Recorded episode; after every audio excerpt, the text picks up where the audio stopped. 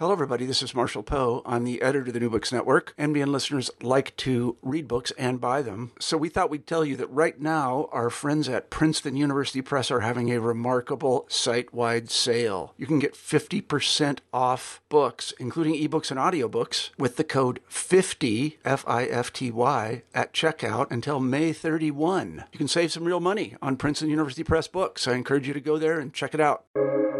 Welcome to the New Books Network. Hello, my name is Ian Drake, and this is the New Books Network. We are joined today by Kimberly Brownlee. She is a professor of philosophy at the University of British Columbia in Vancouver, and she joins us today to talk about her latest book, Being Sure of Each Other, an essay on social rights and freedoms. Kimberly, thank you. Thanks so much for joining us on the New Books Network. It's my pleasure, Ian. Thank you for the invitation. Well, this is a monograph on what you have characterized as an argument in favor of a human right against social deprivation.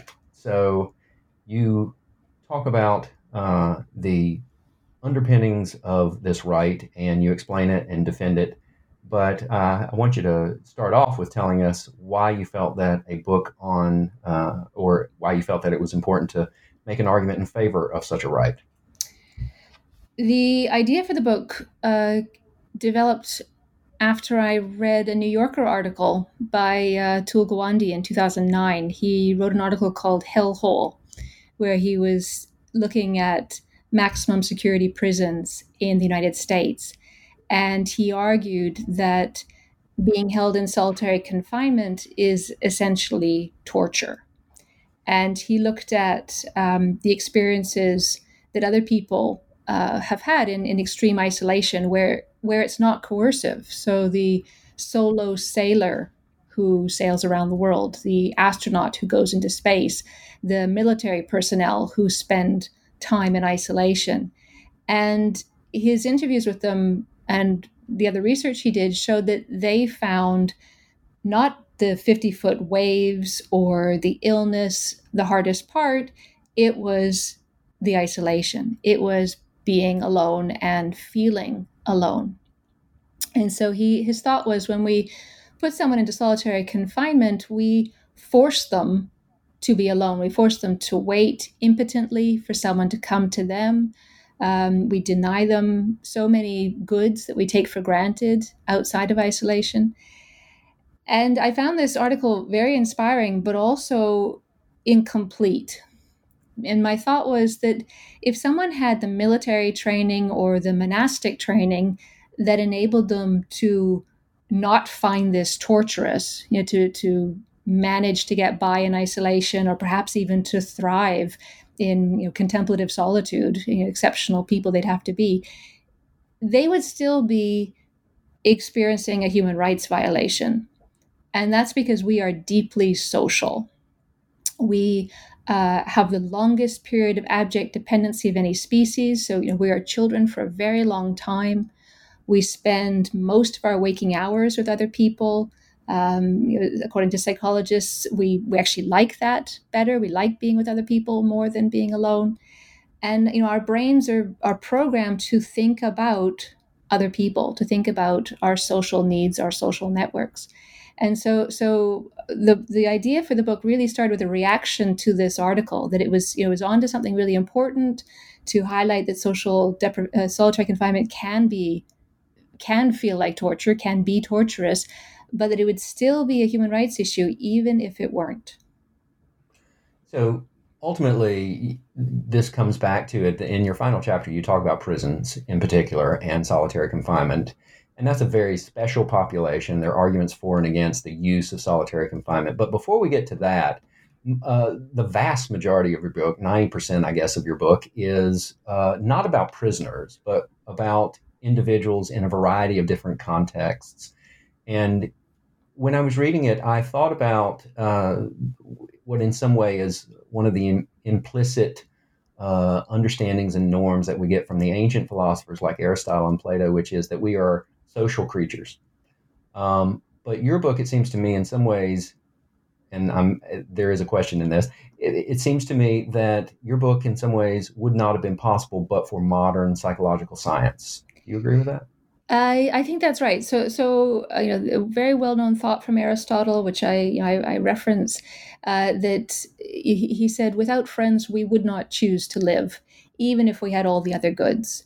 Um, so, so you know, and Western Western moral philosophy has has appreciated this this thought, you know, sort of from from ancient ancient times, but it's it's not always forefronted, um, or or there's sort of there's lip service paid to this idea that we're deeply social, but then we have this image of you know sort of the the the independent individualist, the, the rational person who can choose to engage but can also choose not to engage, the person who can exercise freedom of association and get by with others. And um, much more recent work, particularly feminist philosophical work, has stressed that actually autonomy re- requires interdependence, uh, that we are fundamentally relational. And um, and now the psychology work is is starting to to back that up. Uh, there, there's very interesting work done by um, by Matthew Lieberman, uh, by John Cacioppo, and others, uh, Pamela Qualter, Louise Hawkley, and and they essentially show that that the the most important needs we have are our social needs. Um, you know, that that we you know we will not develop as children unless we are nurtured and cared for by a small set of persistent caregivers. Um, we won't get our physical and subsistence need needs met unless we are protected by others. When we're adults, we won't access resources. We won't have access to many of the great goods in life unless we are interconnected with others. And then as we age, we return again to a state of dependency um, where we, we need other people in order to survive. And and all of that, all of what I've just said, that's framed still in fairly individualistic language. But the, the reality is that that we are in a way much more a we than an I and a you who who come together. That um, you know we live our lives collectively. Uh, we we depend on each other to to be who we are essentially. And so the deprivation that you're arguing against, you couch it in the form of rights.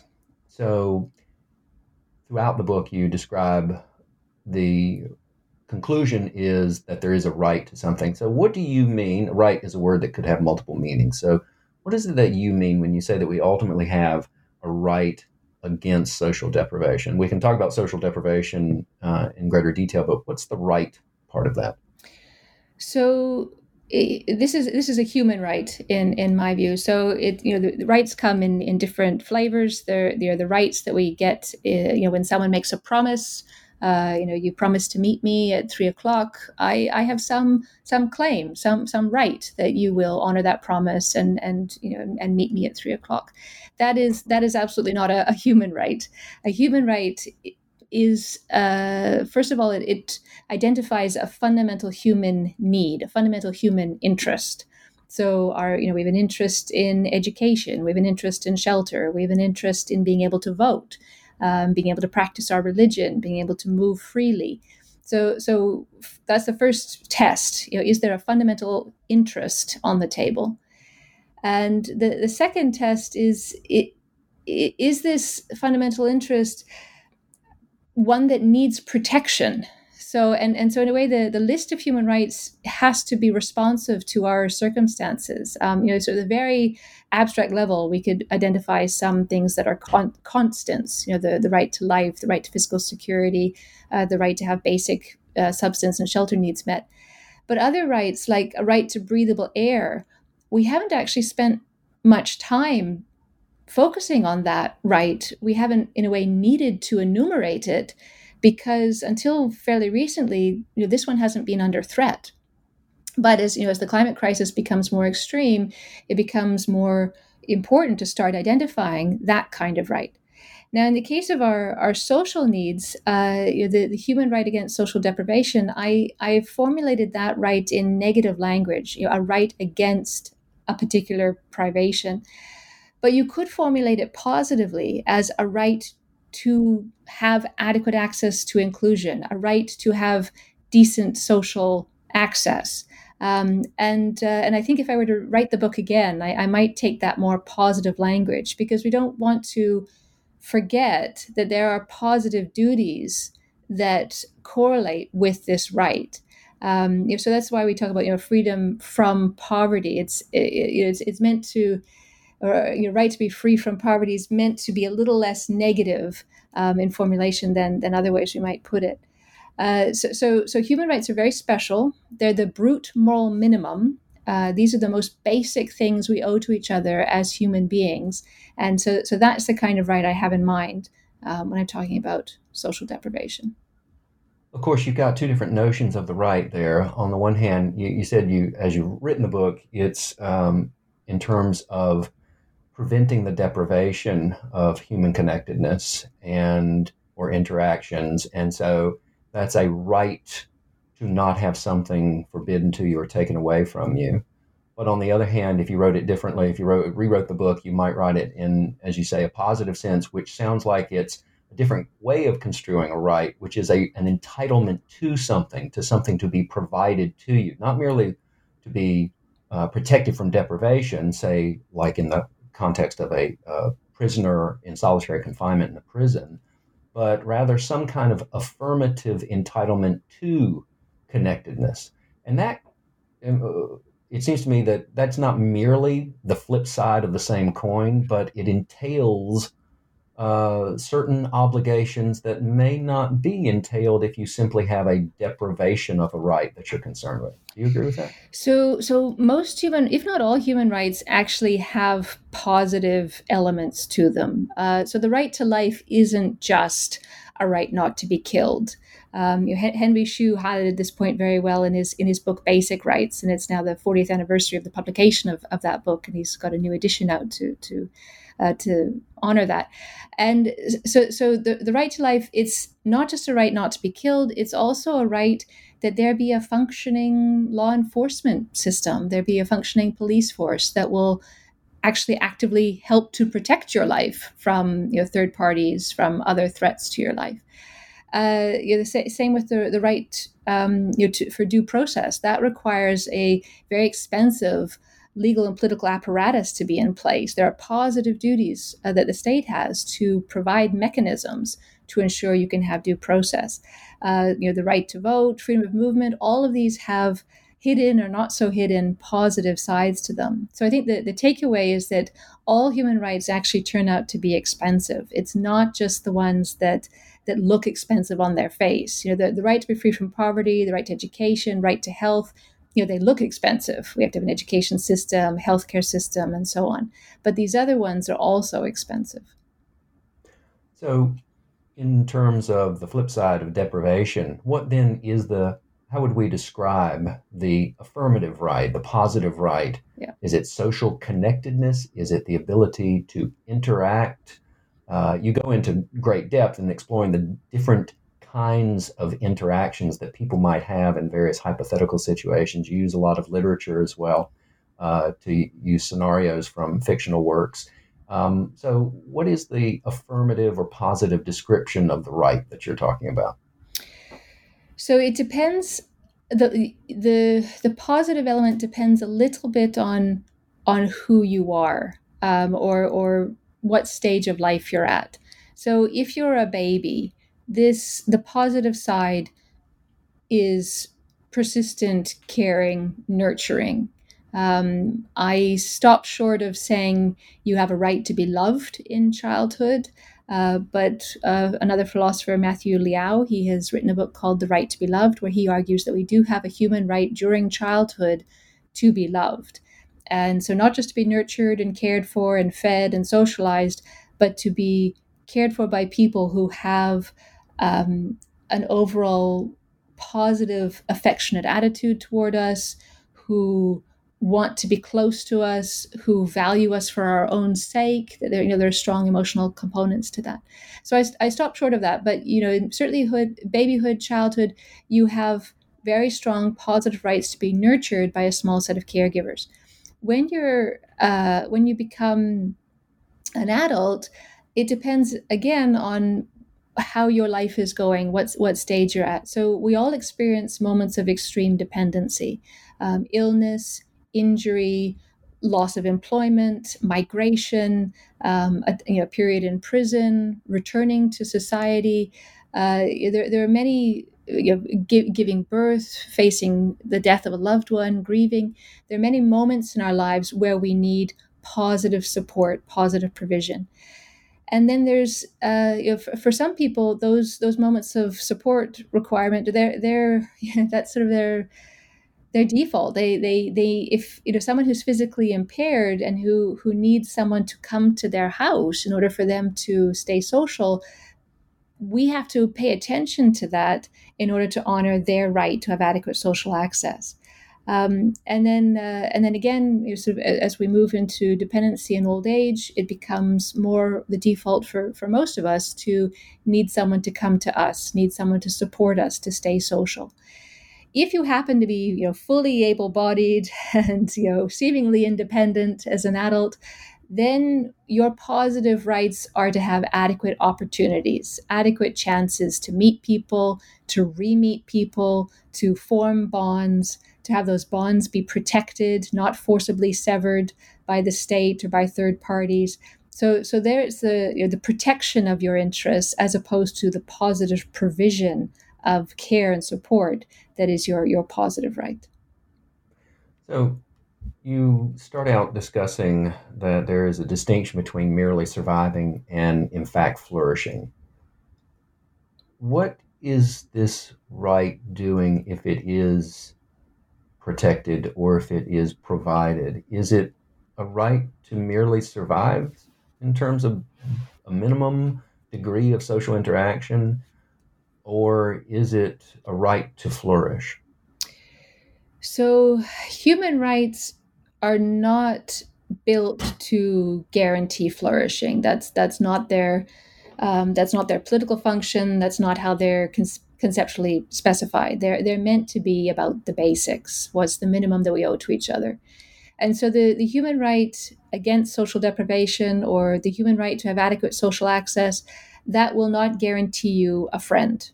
Um, and in, in my mind, that's that's one of the reasons to stop short of saying there's a right to be loved. And the way being loved is about flourishing. It's about richness. Um, and it's it would only be if you couldn't lead a minimally decent life without being loved that we could talk about a human right to be loved. Um, now, now Liao does think that he takes a slightly stronger view of what human rights are meant to secure. So I use the language of minimally decent. Uh, what makes for a minimally decent human life? He he talks about what makes for a good human life, which is which is a higher bar. Um, but if we're focusing on minimally decent, then it's it's you know, it's not uh, it, we're not in the realm of of goodness or flourishing. Where this is just about the basics. You use the example of um, uh, air to breathe, and that there arguably should be a obviously oxygen is a necessity for human physical life, and it is a bare minimum need. But at the same time, as you noted, we haven't really had to think of it as a right that needs protecting or provisioning because there was no problem with scarcity. Is there a problem with scarcity in regard to social interaction? Uh, yes and no. so the yes is that um, social resources necessarily rest with people. So, uh, and there's only so many people that any one person can support and care for and be connected with and be intimate with and even know the name of. Um, you know, there's a psychologist say that the upper limit of the number of names we can actually hang on to in our minds is about 150, um, which is the you know that's the rough and ready number of people who would be in a tribe. And so there may be you know sort of part of our part of our history part of our ancestry that that, that may be our typical upper limit. So we're limited in the resources available to support each other but we're not limited in the attitudes we can take. Uh, we can cultivate an attitude of open-hearted well-wishing um, toward everyone. You know that that sort of state of mind and heart that it doesn't have to be limited. And and the way psychologists talk about this is that there's actually a a multi, multiplicative effect um, in in loving that it sort of ripples out. It, it benefits. You know, sort of it's it, the sum's greater than the the parts. The whole is greater than the parts, and that you. If you sort of send love and warmth and well wishing elsewhere, it, it, it expands, it, it ripples back, and it, and it amplifies. So, so yes, social resources are, are limited in that you know we are limited creatures who can only be into so many, but not in terms of our attitude beyond, and I want to return to prisons because ultimately that's what you uh, are concluding with is the institutional problems that prisons and solitary confinement present. It seems to me in some ways that's a special case, um, whereas you've got an institution, public institution, that's enforcing uh, solitary or um, solitary life upon somebody. And I'm concerned with more mundane, quotidian things like um, you refer to, for example, the um, elderly uh, caregiver in Can I believe it was in Canada who um, had been or was about to be deported and had been a caregiver for many years for another elderly woman. And can you explain that uh, story and, and how that was uh, it became some kind of a cause celeb. Yeah. So so so these these two women they weren't they weren't married. They weren't in a in a romantic partnership. They were they were lifelong friends, and they were they were living in Canada, and and um, and the American woman had sort of expired. Her visa had expired. Her right to stay had expired, and so the Canadian government was about to deport her and um, and there was a there was a big reaction to this uh, that uh, you know here that their relationship somehow didn't have the same pedigree, the same standing that a marriage might have.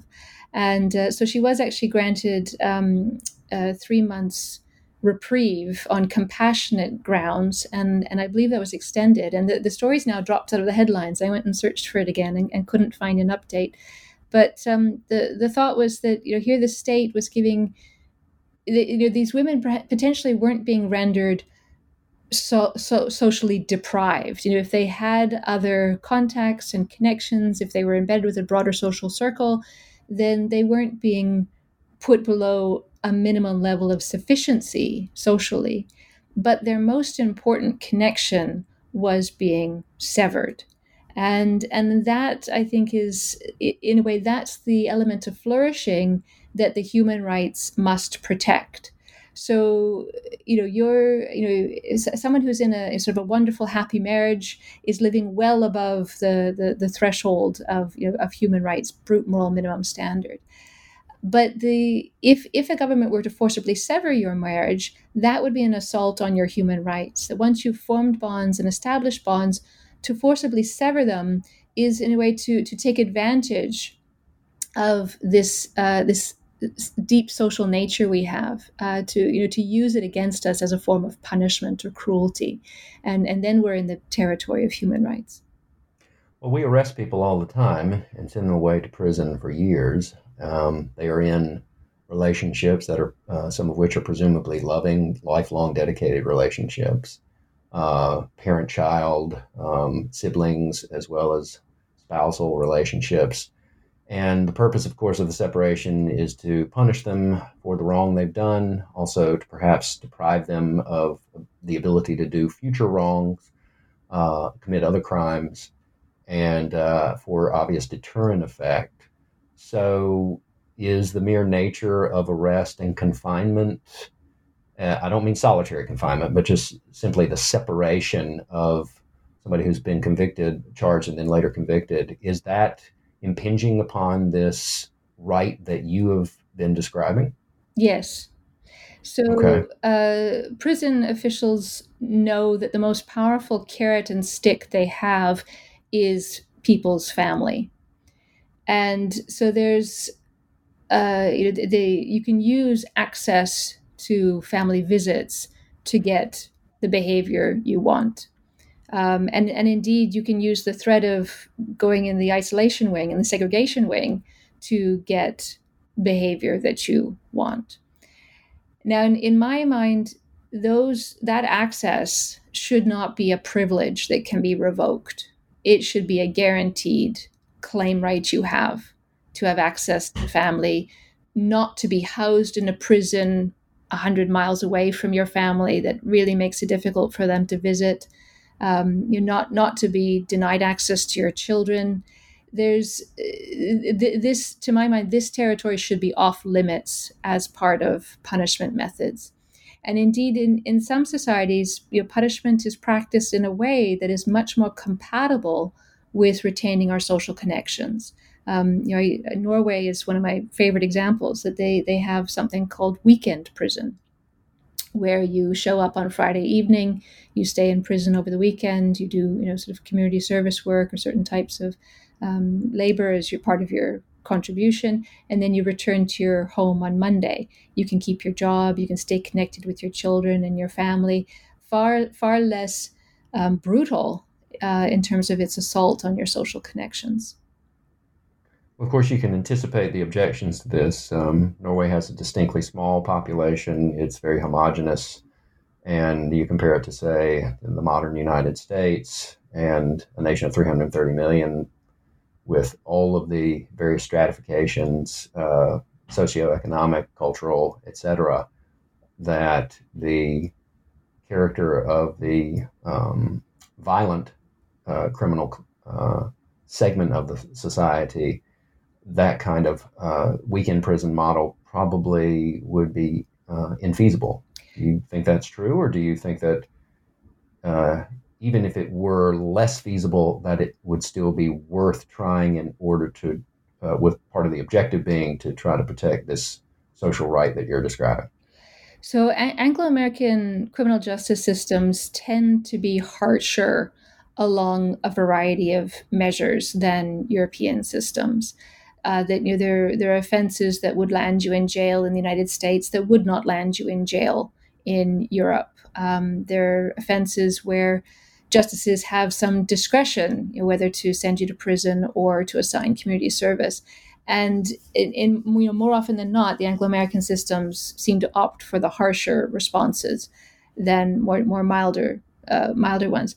There's also differences in in treatment overall. So in, in many European countries, um, prison guards are required to address people in their custody by their first name, you know, by their formal name, you know, or their chosen name.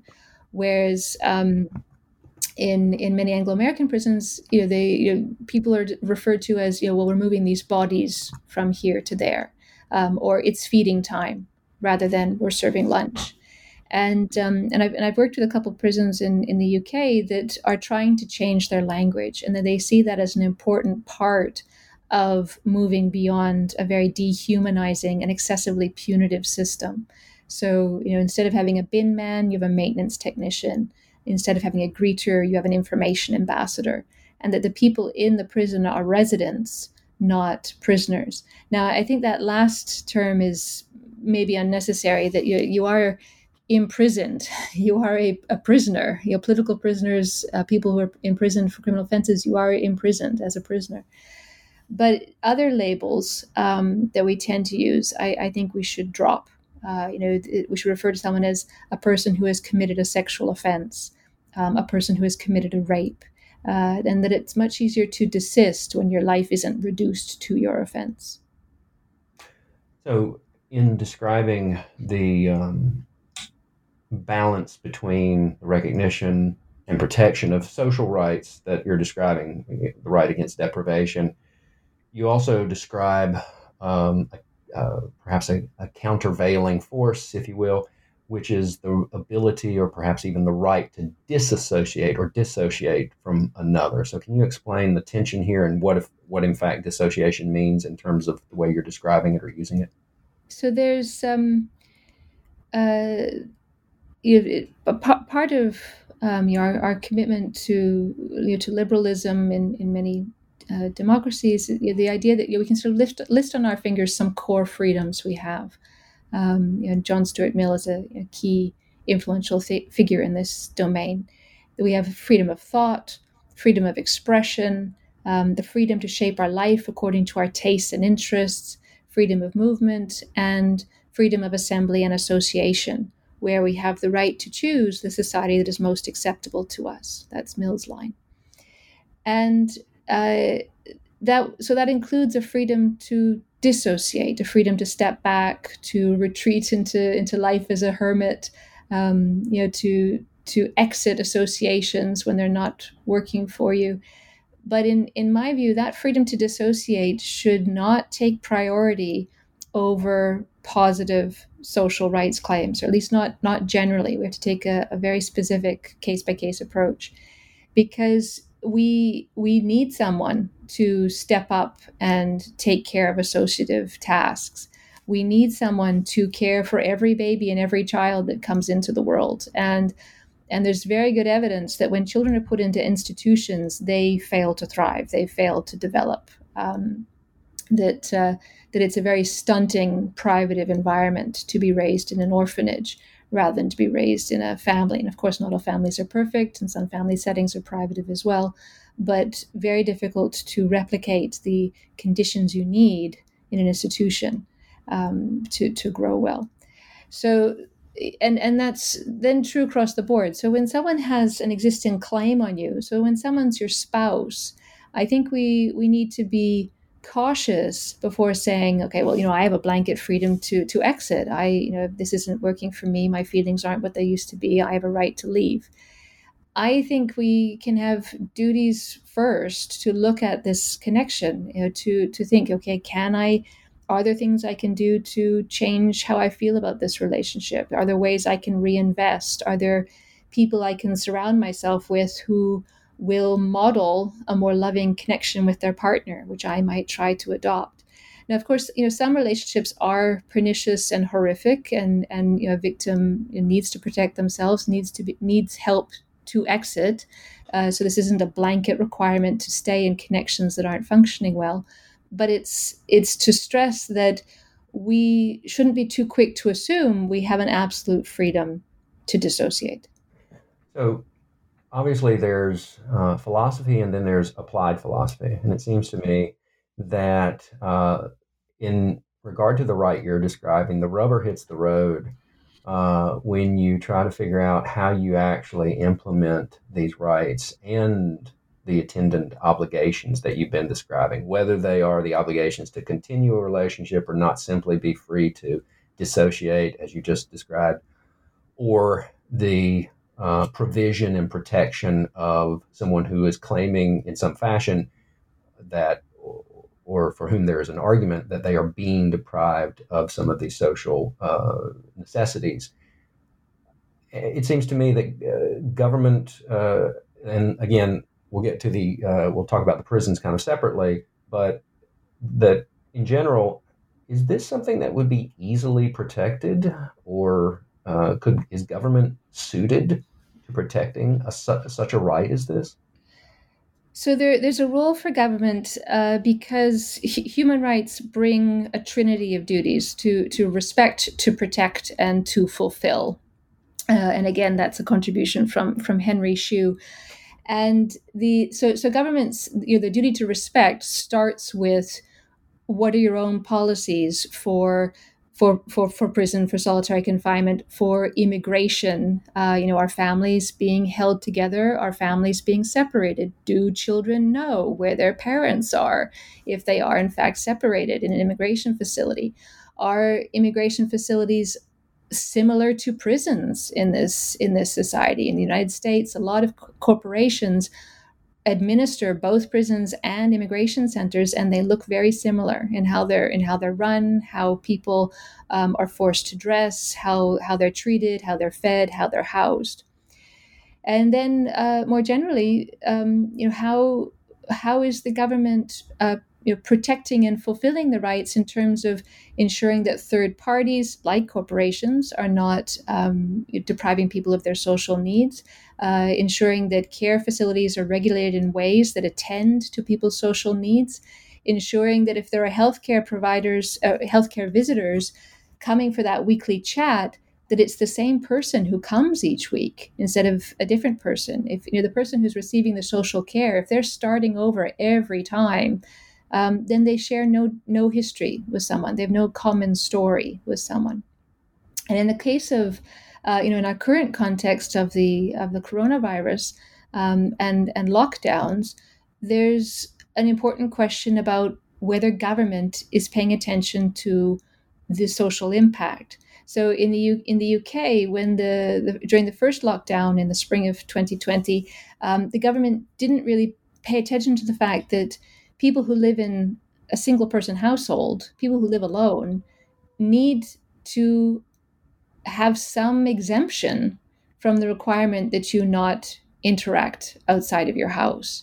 Um, about oh, it's about twelve percent of British people or the people in Britain live in um, a single person household now. And so, in, in subsequent iterations of, of the lockdowns, the government has allowed those people to form a bubble with someone else who lives alone. And so that was a, you know that was a necessary refinement in the policy uh, where the government became a, a, bit more awake to the social Im- impact of their of their decisions. Another related uh, issue for the coronavirus is is overcrowding. So you know if people are required to live 24 hours a day inside their house, and their house normally is okay. You know it's, sort of you know has has more people than it has rooms but it it's all right because people you know they go out to work they go out to school they can go to the park. And then suddenly in a lockdown this is a very different setting. And so you know the the rise in cases of abuse um, within families some of that's due to people's living arrangements. And so if lockdowns are exceptions exceptional circumstances you can deal with these problems in maybe a rough and ready way but if lockdowns become more common, um, and the thought is that you know pandemics may become more common, then we have to pay attention to how we're looking after housing. Um, just what exactly we're asking people to take on when we say you have to stay inside the house for the next few weeks. So finally, I just want to address uh, the source of your title for your book. Um, you quote the inestimable A. A. Milne um, with uh, winning an exchange between Winnie the Pooh and uh, Piglet.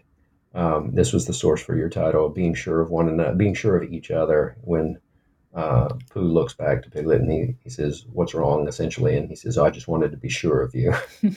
so um, it, the uh, this notion of being sure of one another, it's it's it seems to me that uh, what you're hoping for in this book is more than just prison reform. It's uh, a recognition of how people are in fact connected. Is that right? Yes, so, so much so that I think this goes out, you know, this carries out into the street as well. That we really need those little moments of acknowledgement from strangers. Um, you know, we we need to feel accepted, not just within a family, but within a broader community, within a society and I, I, think we're we're appreciating that during this uh, pandemic because we're getting fewer of those little moments of recognition and acknowledgement. And um, I, I, maintain that we have a, a, duty, maybe not an overriding, all things considered duty, but we have a duty to respond to someone when they reach out and want our attention. Um, and you know, uh, Western societies the norm lets us get away with ignoring some people. You know, we're you know, the norm is we're allowed to ignore a homeless person who bids for our attention. Um, but I, I think we we actually have a duty to acknowledge someone. And people who who've endured homelessness, they say the hardest part is feeling invisible. Um, you know, being sick, being cold, it's it, you know, those are those are terrible. But it's actually worse to feel like you don't exist and um, and so so yes, in terms of the the takeaway, it's uh, it's look much more than you know not just at prison reform and um, care facility reform, which I think are, are necessary, but at how we operate uh, as social creatures and to realize the importance, the, the good we offer each other, the, the gift we offer each other um, when we are social. The book is entitled Being Sure of Each Other, an essay on social rights and freedoms and we've been joined today by its author, Kimberly Brownlee. Kimberly, thank you so much for joining us on the New Books Network. My pleasure. Thank you, Ian.